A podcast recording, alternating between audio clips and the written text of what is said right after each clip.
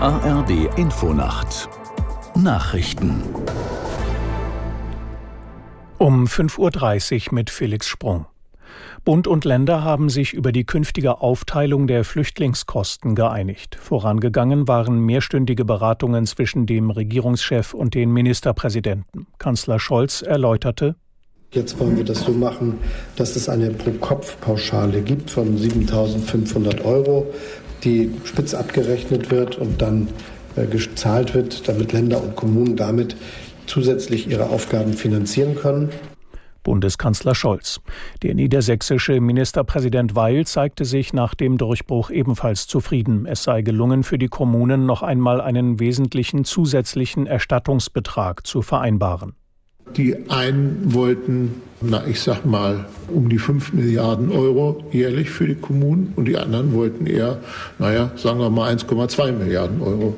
Und dass es gelungen ist, unter diesen Bedingungen ziemlich genau auf der Mitte zueinander zu kommen, das ist zu früher Morgenstunde wirklich ein Ausrufezeichen wert. Niedersachsens Ministerpräsident Weil. Der israelische Ministerpräsident Netanyahu hat eine längere Feuerpause im Gazastreifen zunächst ausgeschlossen. Netanyahu sagte dem US-Sender ABC, ohne eine Freilassung der Geiseln werde es keine allgemeine Waffenruhe in dem Küstengebiet geben. Taktische Pausen von einer Stunde habe es bereits gegeben, sie seien möglich, um humanitäre Güter hinein und einzelne Geiseln herauszubringen.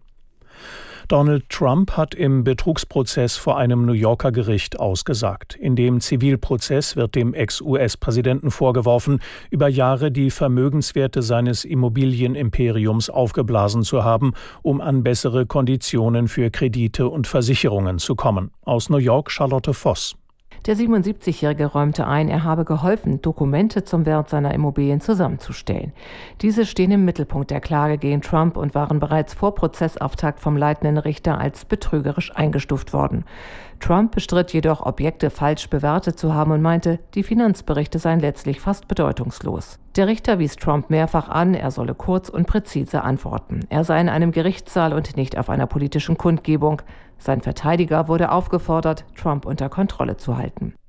Zwei Jahre nach einem vermeintlich antisemitischen Vorfall beginnt heute vor dem Landgericht Leipzig der Prozess gegen den Rocksänger Gil Ofarim. Die Staatsanwaltschaft wirft dem 41-Jährigen falsche Verdächtigung, Verleumdung sowie Betrug vor.